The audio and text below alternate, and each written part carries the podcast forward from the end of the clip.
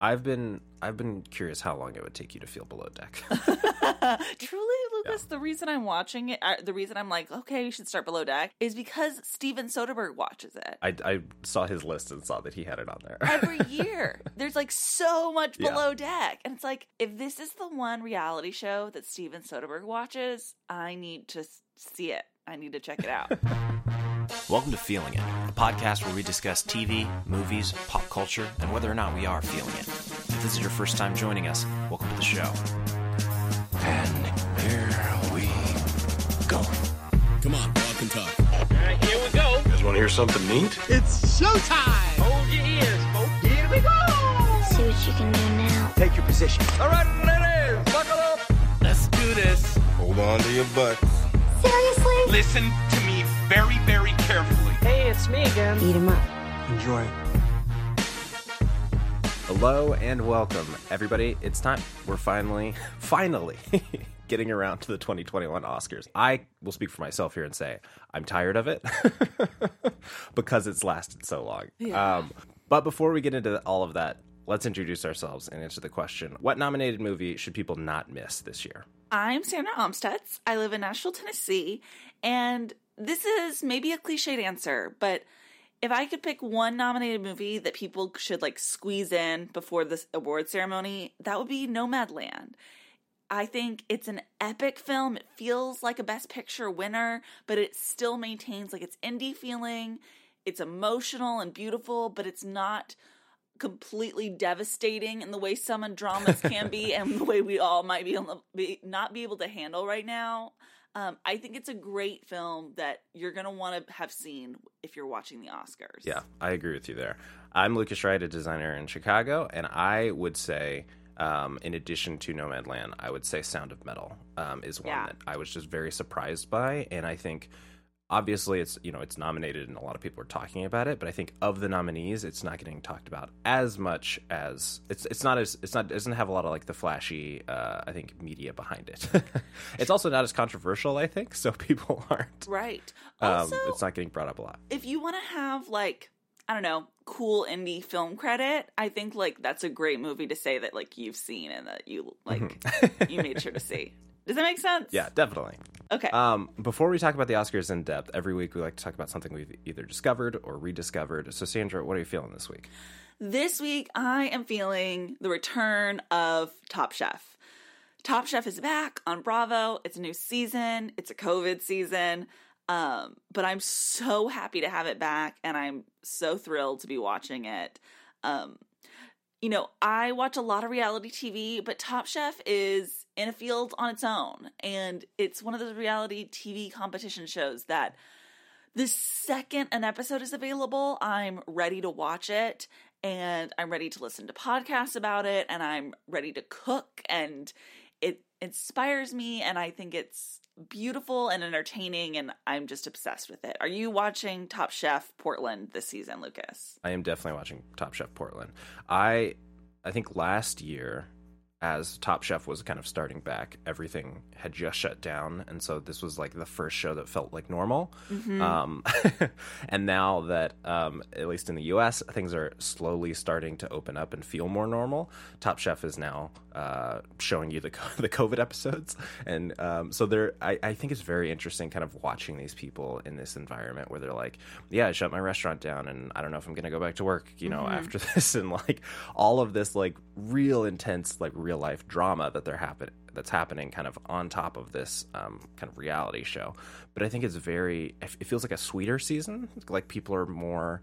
Um, Everyone's a little Just, like, tender kind- right now, right? yeah, You yeah, know? yeah. Everybody's very loving to each other at the moment. Yeah. so it's like you, you get a lot of conversations like, yeah, I don't know, I haven't talked to anybody in you know a month, so yeah. yeah, I I'm really loving it. I love Top Chef every time, um, and I love that it's back and getting to see um, what it's like during during COVID. So Yeah, and, and another different another difference with this season is that they're bringing on former, you know, beloved contestants to be on the judging panel this season, right? Um, and th- that happened every now and then on Top Chef. And I'm no Top Chef ep- expert. I've only seen a few of the seasons. I, I I'm not, you know, a diehard, but um, it's really exciting for me to see these faces in addition to Tom and Padma and Gail. That to Mm-hmm. see these people that are, you know, probably still cooking on a regular basis. They, you know, that are um, that have been in this competition before, that are from different cultures and have different level, you know, different areas of expertise versus just um, Tom, who is an incredible chef, but he's only one person, you know? Yeah. And um I'm really I'm excited about like this new like well-rounded judging panel and I'm really excited about the cooks. I, I I'm really fond of them so far. And um another thing I love about watching Top Chef is I love to cook and I love to eat.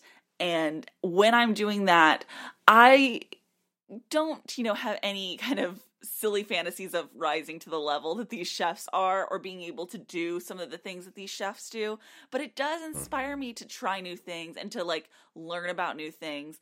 In last week's episode I learned what compressed watermelon was, and it's like not that complicated. It's something that I physically seemingly could do if I wanted to try that. And it's like maybe this summer I'll make compressed watermelon, you know? um I probably won't make a carbonated grape like another contestant did, but I, I want to try one someday. Yeah. It's mostly just a, a really bright spot in my week, and so I'm I'm definitely feeling Top Chef now that it's back. That's great. What are you feeling this week? Um, this week I'm feeling well. I rewatched No Country for Old Men, which is a movie I haven't seen in a very long time, probably since it came out. Um, I loved it then, and I rewatched it, and I was just so shocked by um, the efficiency of storytelling in that movie. There is not a lot of dialogue. There's not a lot of explaining what's happening in that movie. Um, it's just so efficient, and you know exactly what everybody's feeling and doing as they're going through this without really having to explain it. I was just really impressed by it. Um, it's it's such it's also a story from the perspective. Really, most of it is from the perspective of um, a psychopathic killer, which I feel like a lot of movies when you say that it's a more um i think cheesy more I, I think of like cable tv type of movie. Um and i think this one does a very interesting job of like not only that but also kind of delving into um the psychology of a law enforcement officer who has been around for you know has been doing this for so long and just watched the world change and is absolutely entirely exhausted with how the world and law enforcement works which uh is great right now. Um but just watching like Tommy Lee Jones go through that and retire and kind of um looking at retiring and you know wondering if like what is his place in this world as law enforcement? Um I thought was just a really interesting look at at life and Texas and um, and Texas in the 80s not even um, you know something that you know we're he's not even having to deal with any of the stuff that we're dealing with today.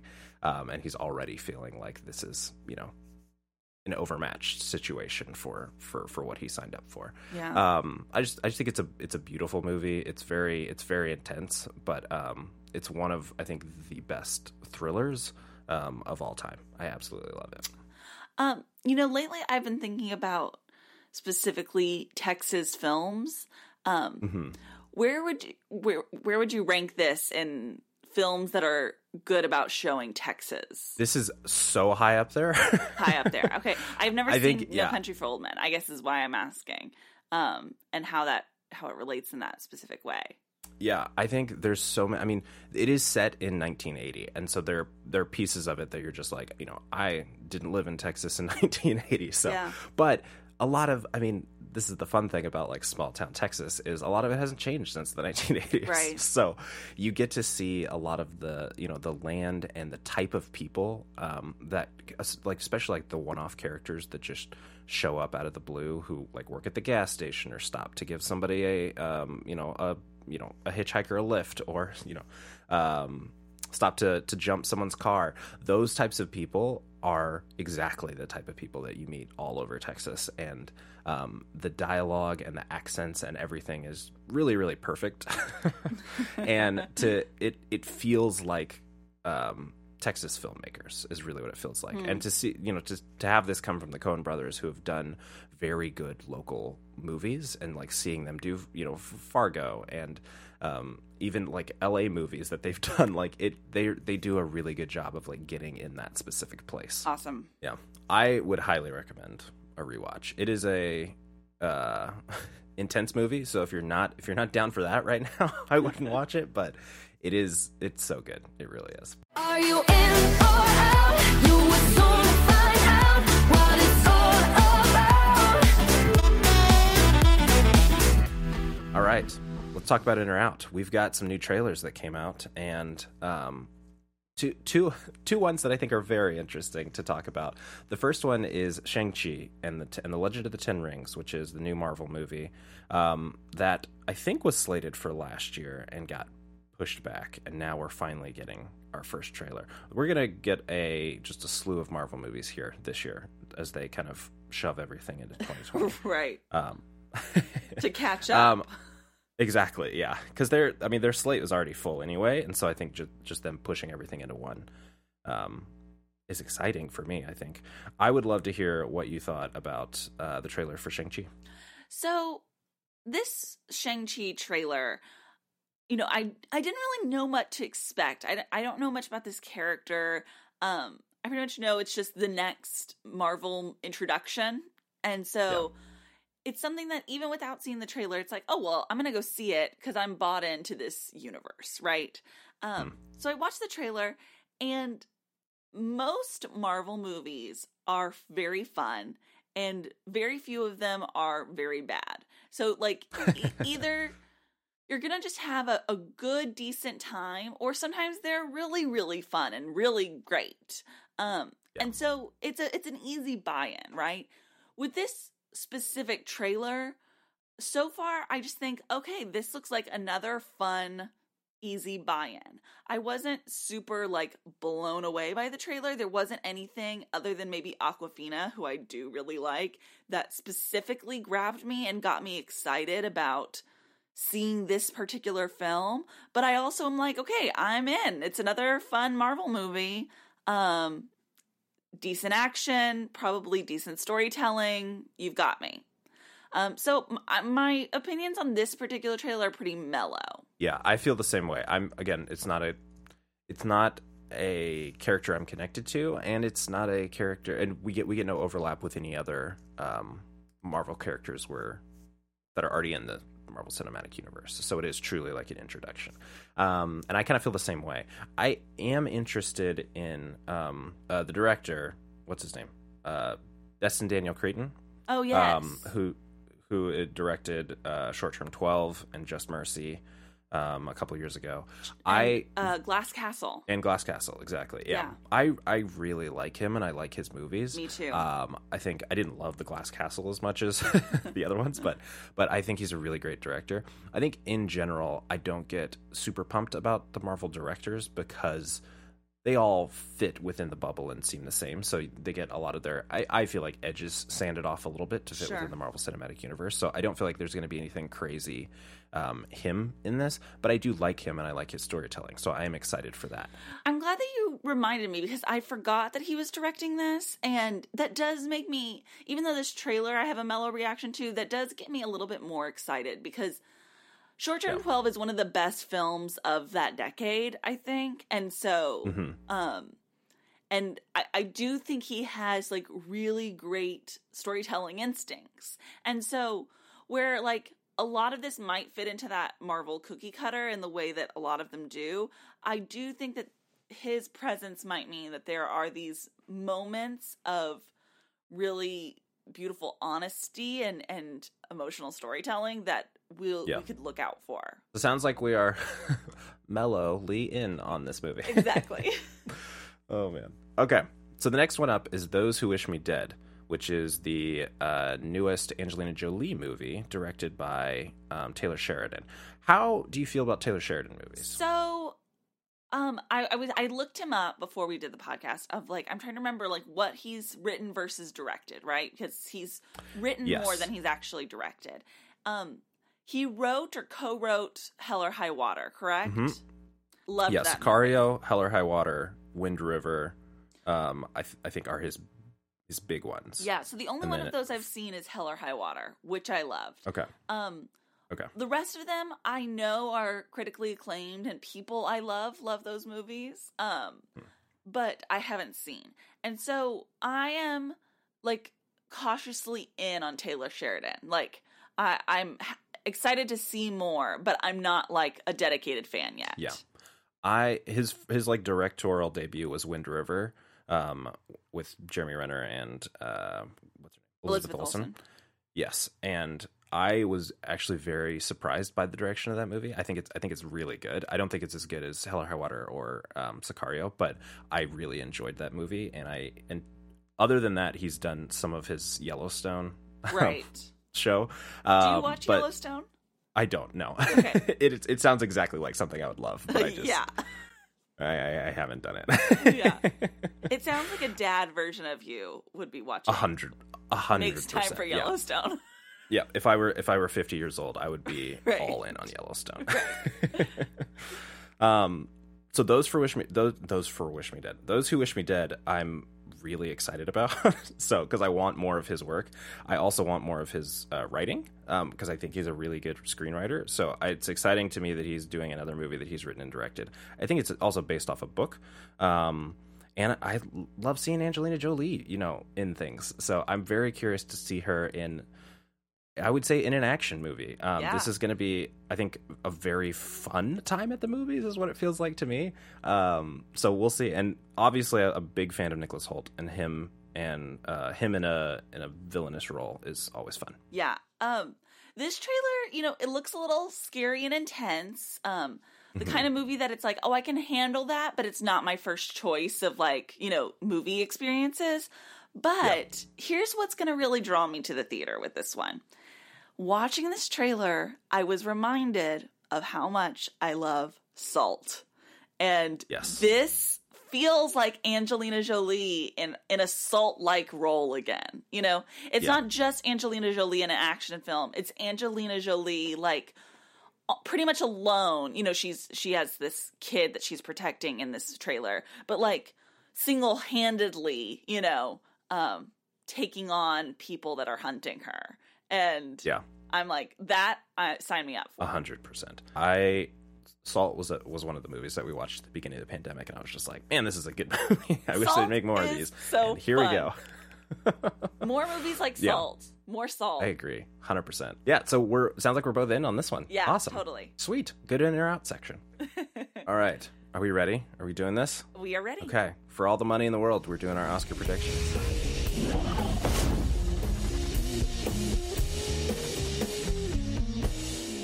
So every year we bet on the Oscars.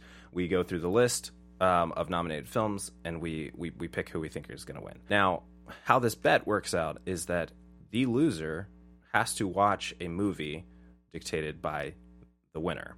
Um, usually, it's a movie that this person would not see without kind of this uh, this bet in place. Um, Without it being assigned to them, it has to. You correct. Know, yeah. Yes, without it being assigned, it would probably not be on the list to see. Um, a couple, we've ended up going back and forth every year, Right. Um, on who wins. Um, and last year I lost, and Oh, Sandra, feels- you kindly assigned to me.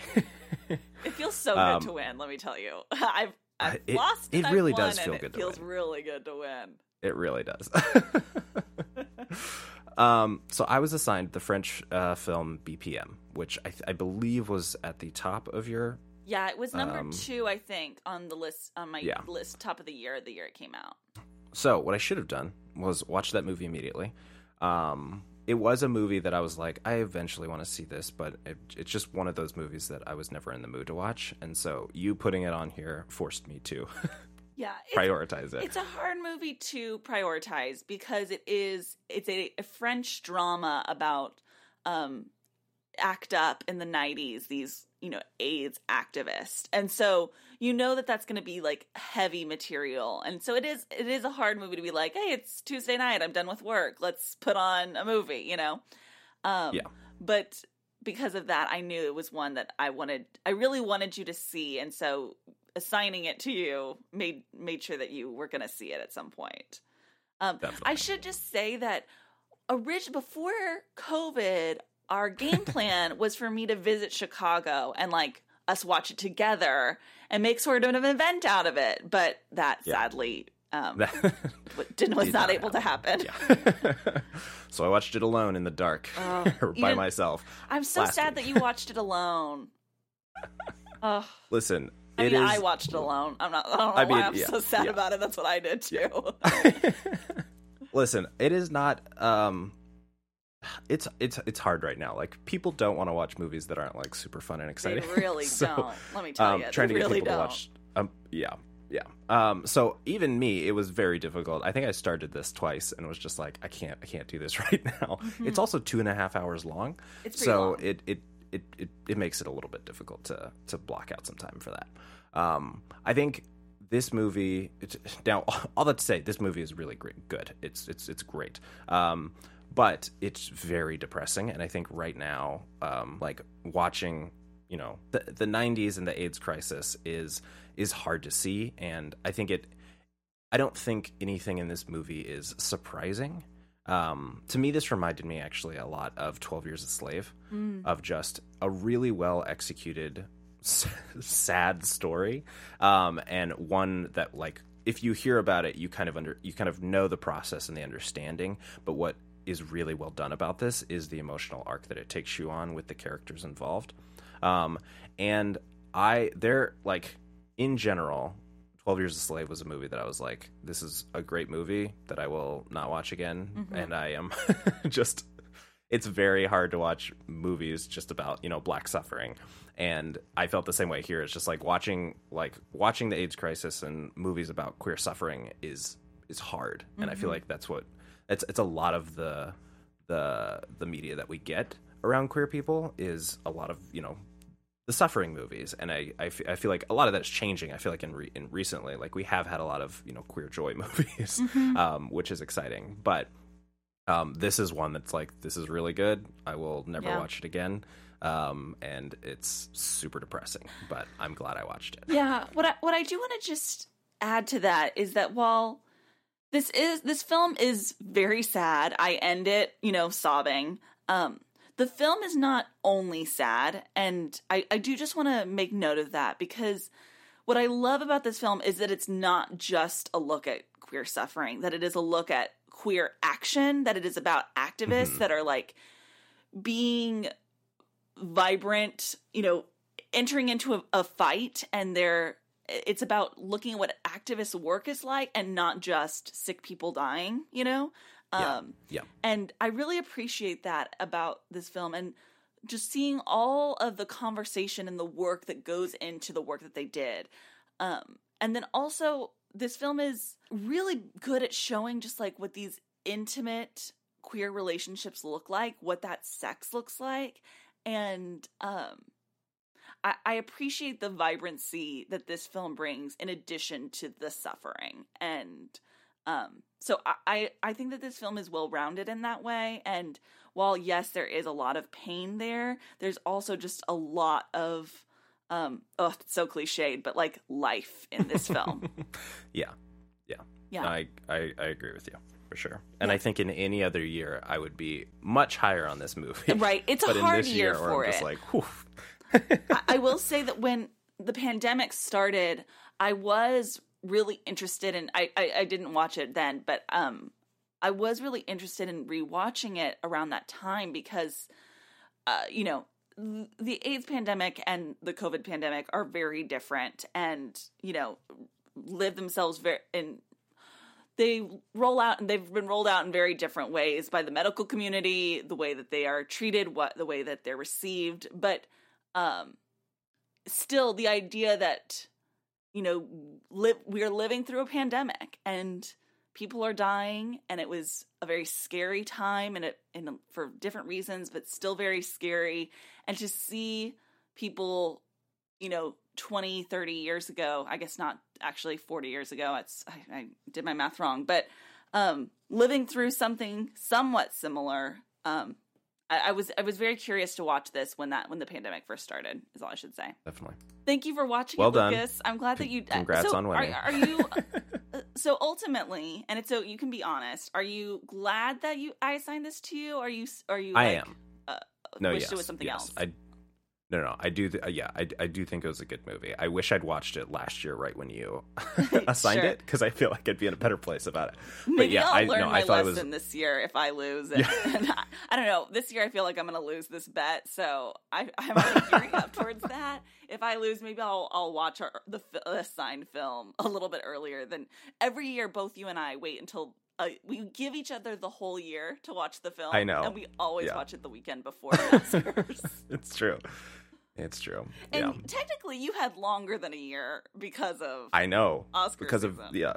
Um, but yeah, overall, I thought this movie was great. I th- I think there's a lot of like really well done, um, just like storytelling elements in there. A lot of like non. There's a there's a there's a couple like dance scenes Ugh. in in in this movie that are truly incredible. The dance Um, scenes, it's like mo- movies don't usually capture what it's actually like to be at a club because they can't really film at a club, you know.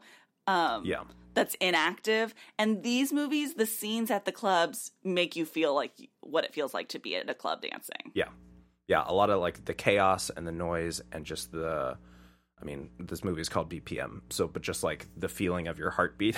Yeah. and like it's yeah. I thought I thought there's just some incredible just directing in here that's just beautiful to see. Yeah. So all right. Are you ready to lose this year? we'll see. all right, let's do our let's do our predictions. Okay. No. I should just say before we start naming what our predictions are, Mm-hmm. I went into this a few days ago thinking like I haven't been paying attention to like what the Oscar buzz is this year. I'm probably going to lose. It's like I'm so out of it. I'm excited about like what I'm cooking for the Oscars, but that's about it, you know. and then as soon as I finally sat down to start like naming it, I immediately got competitive again. I was like, "Oh Yeah, no, yeah. I don't want to lose." Um, Yeah. so we'll see how we do. Um, I have, I do think this Oscar though being drawn out so long yeah, has just made it feel a little bit like a slog. Like we keep talking about these movies again and again, and I just it's easy to just tune out and be like, I don't like. It's April already. Like I I, should be talking about the fun new movies that are coming out, but Right. there aren't movies coming out, and so it's just like it's yeah, it's I a weird also time. think, and maybe this is you know a flawed part of my personality, but typically there are two kind of front runners for Best Picture, and the big question is like which one is going to be the one that it actually pulls out, you know? And Yeah, I don't feel like that's the case this year, and and that also might just be kind of a little boring, you Yeah. know? I think we're gonna have a lot of the same ones on here. Yeah, I do think that I have a few this tricks season has gone on so long I that think. a lot of these things have coalesced. yeah. Well, I have a few tricks, so we'll see, but. yeah, Um, I think the key to a good Oscar ballot is figuring out what all the favorites are to win, and then Mm-hmm. in like two or three of those, picking something else. Um, Yeah. So because it never is every single favorite wins, right? And so it's just about Mm-hmm. making you're betting on which ones are going to go against the grain, essentially. Yep. All right, let's do it. Okay. All right. So we're going to start at the bottom. We're going to start with live action short.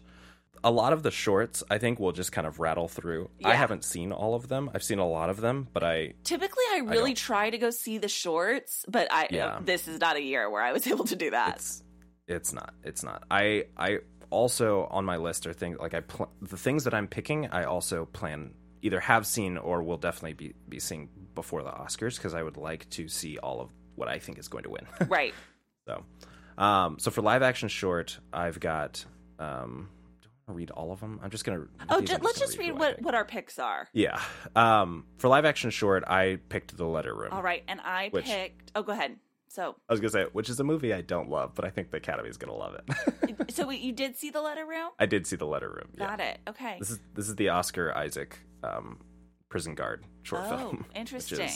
Not not not not great from a po- political. Just love. hmm It's weird, but Yeah. I, it's one of those movies that I think the Oscars are gonna love. Okay. So I have picked Two Distant Strangers. Another movie that I really didn't love. okay. What, what is that one about? uh, a, a black guy gets in a um, Groundhog Day situation where he keeps getting shot by a cop. Oh, goodness gracious. yeah, yeah. I, I I think those are the top two. I think both of them are bad um, Yeah. from like just political perspectives. Um, Right. But I think the Academy are gonna lap them up. Right. Um, documentary short. I've got a love song for Latasha. I have Yeah. that as well. Um, have you seen this one? This is the one that I haven't seen. I haven't seen heard any shorts. good things about. you haven't seen any of the shorts? No, I haven't seen a single one. Okay. Yeah. So Um, a lot of these are available on streaming. Um, I would I would definitely check out this one for sure. okay, great. I'm glad to hear that. Um, for animated short, I have "If Anything Happens, I Love You." I also have that. Um, this is one that's like a seven minute short on Netflix. I would watch it because I kind of want to talk about it. Okay. what it, can you tell me like generally what it's about? I will not tell you Okay. anything about it. Sounds good. I would. I want to hear your thoughts on, Okay. on, this, on this movie. It's not. I think just- the animation. You can just promise me it's not like scary. Oh no no no no no! Great. It's, it's, it's definitely not scary. Okay. Um, I, I feel like a lot of shorts have like um, they only have like a couple minutes to get across. Like especially like the like the really short shorts and the animated shorts are always pretty short.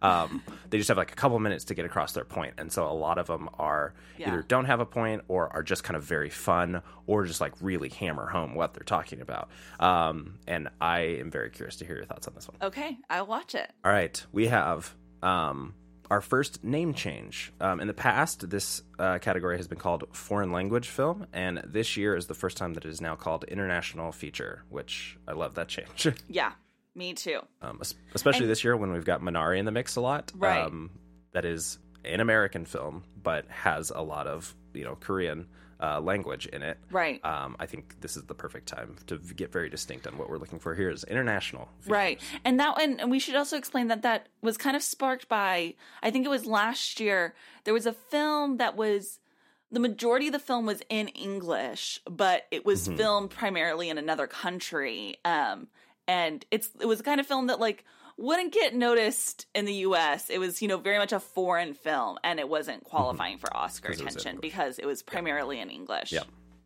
So I think this, yeah, this this change definitely makes a lot of sense. Yeah. Um, and for this one, I have another round, which I'm assuming you have as well. I have that as well. Yes. yeah, I think it's I think it's this is one that I'm very confident in. It's a great movie, which I think I I talked about a little bit in our in our top top ten episode. Yeah, Um, I I still haven't seen it, but I'm planning on trying to get it watched before Oscar night. Okay. Uh, the next category is documentary feature. I have my octopus teacher. So I have my octopus teacher as well, but I do just want to say that this is a category I'm really bummed about because yes. there is a film that was nominated for best documentary feature called Time, and I haven't seen any of the other nominees. I've seen my octopus teacher and I've seen Time. And Time is one of the best films of the year, in my opinion. Just hands down, Agreed. one of the best films. Have you seen Time, Lucas? Yes, it, it it was number like eleven on my top ten. Okay, got it. of the year. It's It was right up there. It's so good. It's amazing. It's a it's amazing storytelling. It's a it's an amazing story, and it is. And I, I so and I saw that my octopus teacher was the favorite to win best documentary, and so I was like, oh, this movie must be really good, you know. Um, and I watched it, and it's fine. It is a nature documentary about an octopus. I thought it was going to be a little bit deeper than that, but it really isn't. And this is not the movie's fault. I, I don't want to blame the movie at all because it doesn't, you know, it is not responsible for the reception it receives. Um, but I just have to say, it is incredibly frustrating to see a movie about an animal that is not that deep beat out a movie like Time, a, about a a, re, a human story about a family that is current and modern and important and I, I just am flabbergasted. Yeah, I think these are the things that I like. Just make me really depressed about the Academy. Is like a movie like Time, which is, I mean, a hard movie because it doesn't have like an, it doesn't wrap anything up with like a neat little bow. Like it's, um, it's it's it's one of the movies that I would suggest everybody watch Yes. if you can. Um, that's actually probably what I should have should have picked at the very beginning. Is what nominated movie should everybody watch? I think you should watch Time. Um, but I think this, these are the things that like the Academy is like, oh, I don't know how I feel about that because it doesn't leave you with like this perfect, happy little you know ending. It's it's I, it's joyful and interesting, but um, it's not uh, I think wrapped up in a bow like most people want. Yeah. And my octopus teacher is you know I- simple. so went in i saw the trailer for my octopus teacher and i really thought it was going to be more about the guy you know yeah, yeah. and it it's not spoiler alert Nope, it's about the- just about about the the octopus Yeah. anyway okay we can move on i just wanted to get that little rant out there No, definitely. I feel the same way. Time should absolutely be the winner of this. At the beginning of the season, I was like, t- "There's no, no, no." what i'm excited about There's no way Time's gonna is that if time does win if it does sneak in that Mhm. win we both will lose that point but we'll both be so excited Absolutely. Yeah. And I think if it does win, there will also be some changes. This happened last year with Parasite. Um, hmm I forget what it won. I think it won editing when I didn't think it was going to, and that kind of clinched it for me. I was like, "Oh, this is going to win Best No, Picture," and it, I it didn't win editing. didn't win any. What did it win? Uh, It won. I feel like it won something Director. else that it. What? He, We didn't Think it didn't was just win. win director and picture. It right? won. Um. Oh, I think screenplay. When it we didn't you didn't think it was going to win. you're Yeah. right. That's what it was. It was yeah, it was screenplay that I was just like, oh my gosh, it's going for it. It's actually going to happen. Yeah. and so it was one of those things. I was like, I didn't pick it, but I was very excited. Right. So Right. great.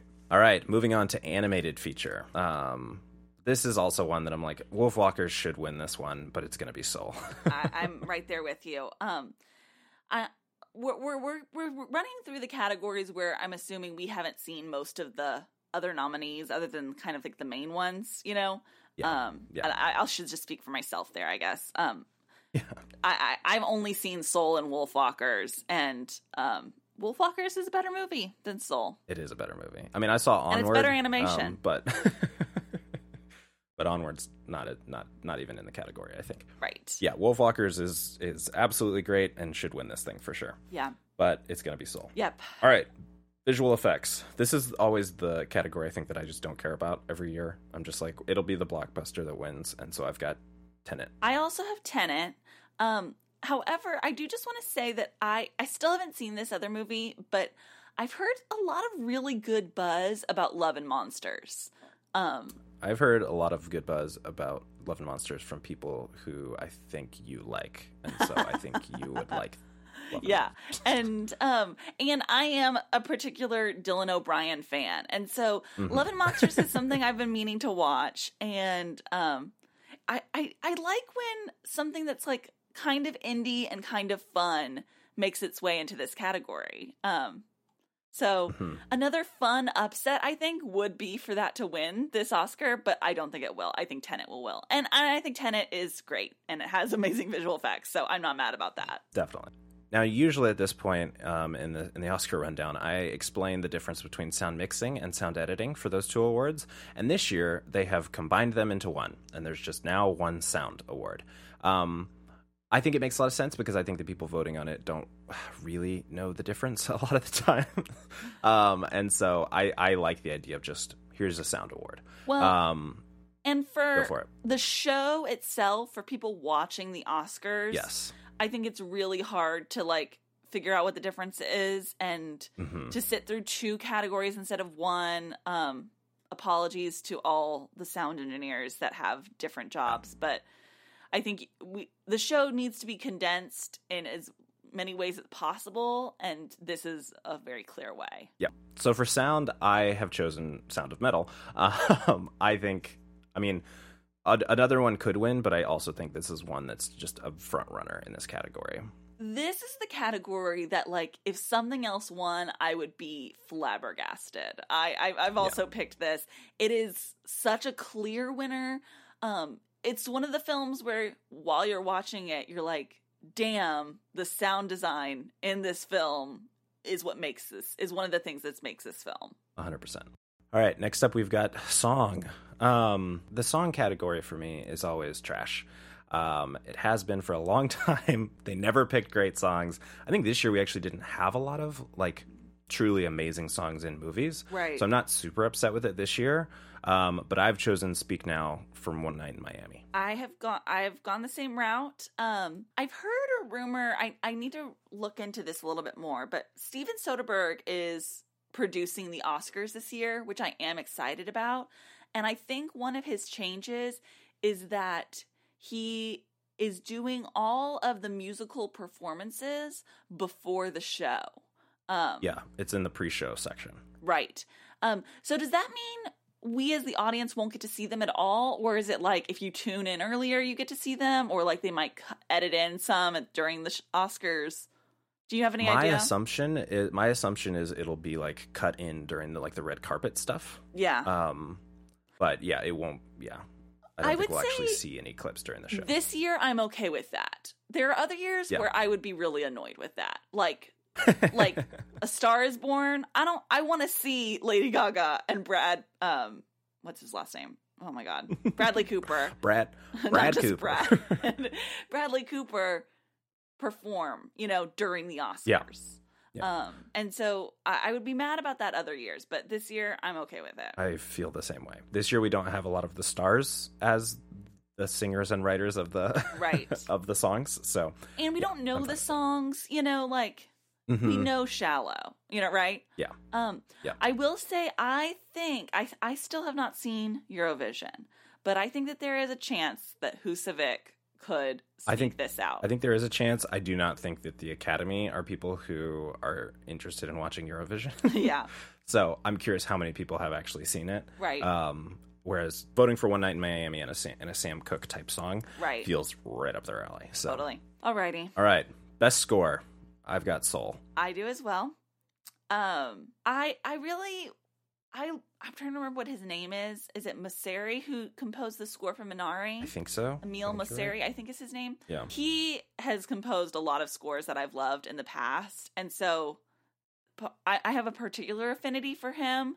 Um, this is not a year where I have paid attention to the scores. And so um, I'm just going with what the front runner is, which I believe is also Soul. Yeah. Emil Mosseri uh, did uh, The Last Black Man in San Francisco, which is one of my favorite scores that I listen to all I the listen time. to that score constantly. It's so good. Yes. Yeah. And from this year, actually, I love his score from Kajillionaire more than I love it for Minari. Yes. So- Oh, that makes yeah. That's, I forgot about that. Yeah. So I just I like. But yeah, him. Soul's gonna win It it. would be fun if he won, but I think Soul's gonna win. Yeah. Yeah. All right. Next, we got production design. Um, this one, I think I'm gonna clue into the rest of my list here, but this I think will be the only win for Mank. Um. Yeah. I agree. I, I think you're right there. I have Mank as well for this one. Um. There was a small part of me when I was just like. Before I was like looking into what frontrunners are and, and, and I was just going off of my gut that I kind of thought like Mhm. Tenet could have a shot at this, but but no, I think you're right. I think it's gonna be Yeah. Mank. This is where they're they're gonna pull the Hollywood stuff and be like, look at all this stuff that looks like old stuff. It's so old fashioned. yeah. yeah. It's movie sets. It's very glamorous. Exactly. You know, yeah. Yeah. The costumes, Mhm. the sets, yeah. Um, next is makeup and hairstyle, and this I've got uh, Ma Rainey's Black, Black Bottom. I do as well. Um I, I still haven't seen Ma Rainey's Black Bottom. I'm planning on watching it before the big show, but um you know that I have a particular affinity for Emma, and so I of course am fond of the makeup and hairstyling in that movie, Yes. and um so that's my pick to win only because that's the one I've seen and Yeah. am fond of. Yeah. Um, best costume design. Do you also have Emma there? I do. I have Ma. Oh, no, I have Okay. Ma Rainey's Black Bottom there. I have it. Okay, I have it in yeah. both. I just am particularly fond of Emma. So Oh, got it. if, Got it. if yeah. that won I- on either of those, I would be excited. But it's not my prediction. Yeah, I feel the exact same way. I also have Ma Rainey's Black Bottom for um for costume design, and I would love an Emma win.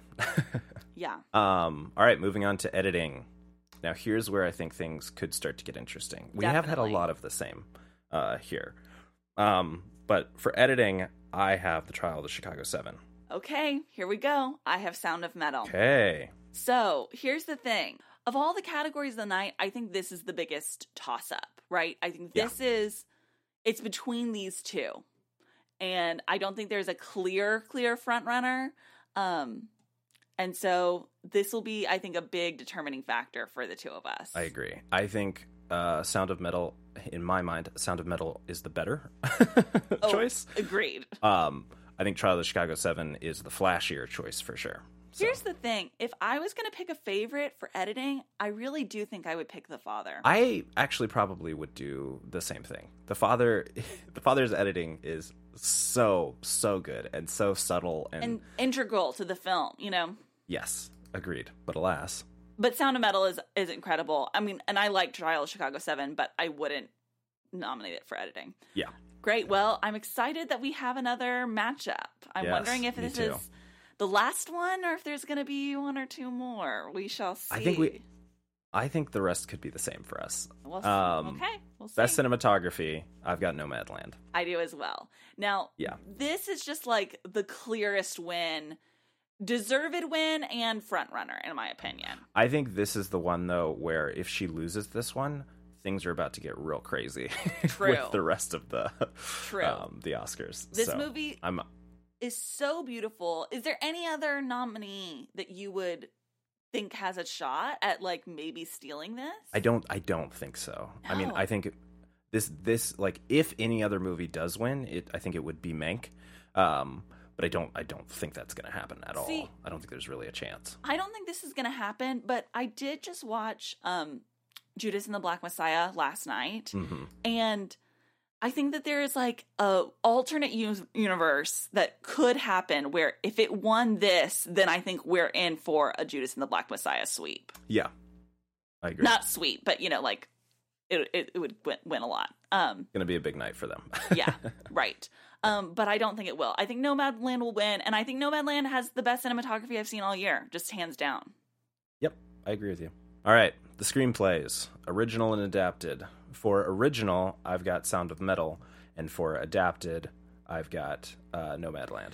Okay, so here we have another matchup, Lucas. Um, for adapted, I also have Nomadland, but for original, I have Promising Young Woman. Oh, you're right. I do have Promising Young Woman. I'm Oh. sorry. I was- I was- when you said that, I was like, "Yeah, me too." What did I say? Uh, yeah, no, you're right. I also have Promising okay, Young, Young great. Never mind. We're just right on the same page again. Yeah, yeah, yeah. Um okay, yeah. Yeah, I think that these are clear front runners. I think um the biggest toss up would be um if Trial of Chicago 7 beat no uh Promising Young Woman, right? Those are the they're in the same Mhm. category. yeah, I think they're yeah they're both under Yeah, I think that original. that's yes. the closest one because Aaron Sorkin is like an Oscar guy, you know? Um Mhm. So it wouldn't shock me if he won, but I do think that they are going to take this opportunity to highlight Emerald Fennell as this like newcomer, this woman who really burst out on the scene with uh, a really great original screenplay. Yep, definitely. Um, so now into the acting categories for supporting actor. Um, I've got Daniel Kaluuya. Oh, before we move on to supporting to supporting, I do Oh, just yeah. want to say I'm picking Nomadland for adapted screenplay, but I also think there is a world in which the father could win this. Adapted. hmm And so I think if the father wins adapted screenplay, then that's also another thing where we're looking at maybe a shakeup for the night. That would be interesting.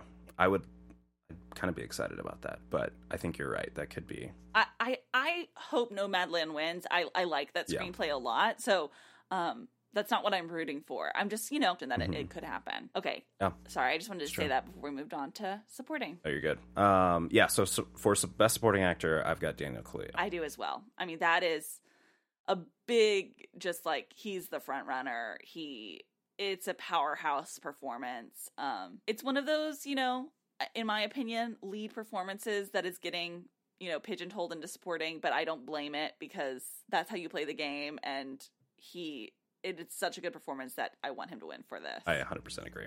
Yeah. It the only thing that makes me sad about it is that this was if his performance was categorized as a lead instead, which it feels more like to my, to me, um, then Mhm. that would make room for Paul Raci to win to possibly win for Sound of Metal, and that is a Yeah. performance that I think is beautiful and feels like a supporting role. Um, The I think I don't think he would win. I think Sacha Oh, Baron Cohen would would win. right, he, he Trial of Chicago probably 7. wouldn't win, So, but it would that would be my pick then. You know what I mean? yeah, Right. Yeah, yeah, that the- makes sense. If Daniel Kaluuya, Kaluuya wasn't present in this category, my pick to win would be, or my you know heart pick to win would be Paul Raci. Um, which again, I just Yeah. when you have someone who does that good a job in what is a true supporting role, I really do like when we can when we Mhm. can reward that because that is such an important part of storytelling and um that that does that gets overlooked, you know? Yeah. Okay. I agree. So for best supporting actress, I've got Yuh-Jung Youn. I have her as well. Um she is wonderful in Minari and um Yeah. Yeah, supporting actress is an interesting category this year. I also I'm a huge fan of what Amanda Seyfried did in Mank. Um Mank didn't work for Mhm. me overall, but like every moment she was on screen, I was really in awe of her and again that also feels like a true supporting role. Um so Definitely. another thing I wanted to mention in the supporting actress category is again, I just watched Judas and the Black Messiah, so it's fresh on the mind. Um, but I, I Mhm. need to pull up the actress's name. But the actress that played um, Fred Hampton's girlfriend, Deborah, that was an amazing supporting role. And she was really, really good in it. And again, in that way that is like that is a true supporting character and not a lead character. Um, and I Mhm. wish she would have gotten an Oscar nomination for that performance. Um, but Minari is wonderful, and she was re- she really brought such a special quality to that film, a, a, a light to it that um, yeah, it's exciting to see her get recognized for this. Yeah. Definitely. All right. Best actor. I think we're probably both going with Chadwick Boseman, but I am surprised by the Anthony Hopkins comeback. Yeah. I feel like people have been talking about him a lot, and- which is really exciting, and I think he's absolutely phenomenal in this role. But I do think it, it'll still I go to agree. Chadwick Boseman. But if it did go to Anthony Hopkins, I would not be mad about that. Yeah, I feel the same way. I feel very bad for Riz Ahmed and Steven Yeun this year because both of those performances are, I think, Right. incredible, and in any other year would have been front runners in this race, and they're just, it's Yeah. just not happening. Yeah, So, it, especially Riz Ahmed, I think, um, in Sound of Metal. It's Mm-hmm. he's really, really good in it, and that is a great, great film. And so, yeah, it, it's it's a tough year. This is a tough, tough year for Best Actor. Not every year, I think the Best Actor race is that exciting, um, and this year it is. In that they're all really fantastic performances, minus Mank. Mank. Minus okay, Mank. yeah. oh man. All right, best actress. I think this is the this is the one that could go anyway. Really, I think it's a very Mhm. tight race. Um, but I have Carey Mulligan. All right, taking so this, this is where I'm taking a risk. I have Andra Day. All right, I I think that's a good Yeah. second pick.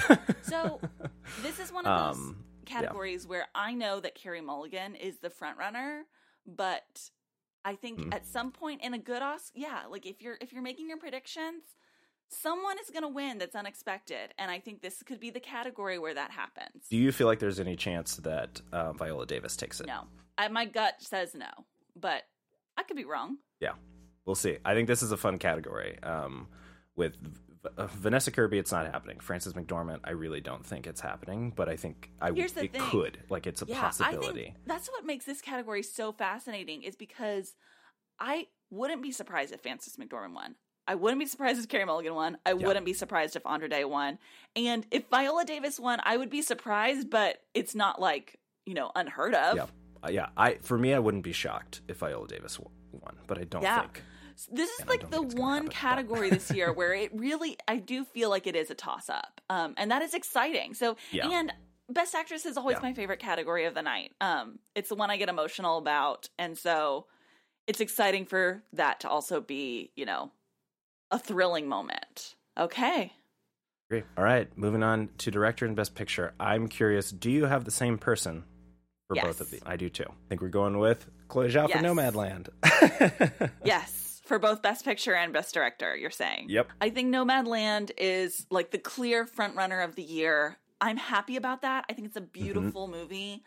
Um I'd much prefer, yeah, a movie that I'm just like I'm so excited about just be a clear front runner than risk something, you know, like Green Book winning again, right? Um so Yeah. yeah, I'm really excited about that. I do want to talk about like possible upsets. Just like if if things start to go Mhm. crazy in the middle of the night, what do we think some of the possible options would be? I think I think for director, I think Emerald Fennell um, getting director or Lee Isaac Chung for um, uh, Minari. I think those would be the ones that happen. I don't think David Fincher or Thomas Vinterberg are going to Right. surprise anybody. Category. Um, I think again, Emerald Fennell and Lee Isaac Chung. I think are are it's not likely Yeah. that that will happen. But if it does happen, it'll be one of those I, two. I, I again, I agree. I don't think it'll be likely, but I think there's a poss. I can see a world in which Lee Isaac Chung sneaks this out. Um, Mhm. and for me, I think I'd, it'd be more likely for Emerald Fennell just because of the the rest of the Oscars that movie could be getting. Here's the other thing: is I do think. Well, actually, I, I don't know. I'm changing my mind as soon as I said it. Excuse me. If Chloe Zhao loses Best Director, do you think Nomadland still wins Best Picture, or is it definitely losing at that point? I think it. I think Yeah. it wins Best Picture because I think that with Trial Trial of the Chicago Seven, I think is again not close, but probably the second pick for Best Picture, and he's not nominated Mm-hmm. Right. for director, and so I think she could still lose director and and win Right. Best Picture. Yeah. Is there any movie other than Nomadland that could sneak out a Best Picture win? Again, like it would, if anything, it would be Trial of the Chicago Seven. I think, which I would be upset about, but um, but yeah, I don't I don't Yeah. think it can happen. I don't think it will either. So I'm excited to see how this plays out. So here, let's for the bet purposes, Yeah. we have three categories that are Yes. up in the air. That's Um, it? Which is, Oh I'm glad that it's an odd number because that means there's not a tie. Yeah. Um, so we have live action short film. You picked um, The Letter Room. I picked Two Distant Strangers. We have best film editing. You picked Trial of Chicago 7. I picked Sound of Metal. And then we have best actress, where you picked Carey Mulligan and I picked Andra Day. It'll be interesting. It really will be. um, so I do just want to, now that we've made our predictions, um, I want to ask, as far as watching the ceremony goes, what are you hoping happens? Not specifically in regards to like wins, but just as the show goes on. What are you hoping for, and what are you hoping doesn't c- play out in the show? I am really hoping people don't t- make their speeches about mm. COVID. Um, I think that could happen is that people just talking about COVID the entire time. And I do like not, not that I'm saying like we should move on, COVID's over, but I just think like in a night like this, what the whole point of kind of what we're doing here is putting on a show to kind of escape what what's what's going on right now. Um, and so kind of bringing it back to COVID every time or them talking about a lot of COVID predict or COVID precautions and stuff like that. Um, I think just is a little bit of a bummer. And is there anything that you're hoping happens? As we talked about with Top Chef, like getting to see people interact with each other again, kind Mm-hmm. of for the first time after a while. I'm curious if, if like how fun it gets, like how much people are kind of talking to each other and joking and stuff like that. I think they're still distancing uh, a little bit, but they're not doing masks, right? I think for is the that most the part, case, really? what they're saying is I think that's what they were saying is they're not going to do masks or maybe it's just masks for speeches. Um they're they're making sure people aren't doing masks. I don't know. Um but from what I was hearing they're going to make it pretty open. And so they're going to have some satellite options, some satellite locations for people who aren't in LA, but for the most part they want everybody in LA, they want everybody vaccinated and they want um Right. it to feel like normal. Um but they're doing it at Union Station, which is a really cool place, and so th- so it's I feel like it's gonna feel different anyway, um, and I'm excited to see kind of what kind of fun things you can do at that location. Yeah. Okay. So what I would say is I don't want them to give up the fun entertaining aspects of the Oscars that happens in between the speeches. So if we're not getting the musical acts, I want that to be replaced with something that is a show, you know, a musical number, a big set piece. Um I like the montages, but I, I hope we don't get just montages, you know, in between um, Yeah. speeches. I want it to still feel like an entertaining show and not just a list of speeches. Um, and then Yeah. the one thing I'm hoping they don't do is if people, I think one of the things I'm most bummed about about the idea of like the Oscars and COVID is I I want people to wear masks because that is safe. I, I, I that's the priority, right? But I will Yeah. say that one of my favorite parts of the Oscars is seeing the celebrity reactions to things, right? To see their mm-hmm. faces as a joke is told or as a song is performed or as someone wins and to see everyone reacting to that win that you feel that community and then you also feel like the drama of like you know seeing tommy lee jones and his surprised face at something right? Um and so i i will miss that if everyone's wearing masks. So i'm hoping that that is something that the production team has taken into consideration. And that's kind of an integral part of watching the oscars. And if people are wearing masks like what do you substitute that with or how do you work around that? Yeah. Yeah, it's definitely an interesting problem to solve. yeah Um, wh- do you already have? If you win, do you already have what movie? i have not i haven't pick picked it me. out yet have you picked Okay. out one for me I haven't. No, either. okay. I don't like to do that in advance because then I'm just so disappointed when I when I. here's what i'll so. say the first two years we did this you and I kind of punished each other, right? And Mm-hmm. Yes. then the next two years we didn't do that. And I would just say here before the the we, we have a winner, I don't plan on punishing you ever again. Okay. Okay. Interesting. I don't want to be that person that I punishes do. you with a film. I don't want to like make someone watch a film that they're going to dread watching. Yeah, yeah. I get that. I think there are, especially as we talk about Yeah. older movies, I think there are some gaps in your list that you're not going to enjoy watching too much, but I want you to have I get that. I think that makes sense to me. I, I yeah, and I think you would probably Sure. do the same. Seeing as I, I haven't watched Miss Congeniality, Right. is a movie that I have never seen, and I feel like have you're like absolutely no hint, interest hint. in. That could be your pick for. No, no, no, no. I am not hint- hinting Miss Congeniality, but I do feel like that's a film that you would be like, oh my gosh, Right, like that's this is crucial. example. You you have to Um, watch it. Yeah. Yes. So would you count that as torturing? No, I don't think so. I think torture for me would Okay. be you making me watch another western, um, or a horror film, which I don't Listen, think you would. I don't know if I that can- would also be torture. I would. Uh, yeah, I would never. and torture for you would be making But I do me, think- me making you watch another One Direction documentary. yes, Yeah. a hundred percent, a hundred percent. Yeah. So okay, so we won't torture I, each I'm, other. I'm glad we agreed on that truce. I like it. cool. All right. We'll tune in next time to see who won this ridiculous little game. yeah. Oh. yeah. Wait. No. oh, yeah, where we can we find you? on- Okay, well that's Yes. really important this week Yes. because I've gotten into this habit during the Oscars of doing these elaborate food puns and making doing this elaborate cooking. Yes. So I do really want people to check that out this year, um, especially on my Instagram. You can follow me on Instagram and on Twitter. We'll probably be like tweeting during the Oscars, right? Um, Yep. Hundred percent. Both of those places you can find me at Sandra Amstutz. My last name is spelled A M S T U T Z. And you can find me everywhere at Lucas and stuff. I will definitely be tweeting a lot during the Oscars. Me too. I'm excited. Bye-bye. It's gonna be fun. Bye. Thank you. Goodbye now. Goodbye. Go away. I'll see you soon, okay? That's it? Go home? Yep. Move along, Padre. Goodbye, old friend. That's it. That's our show for tonight, people.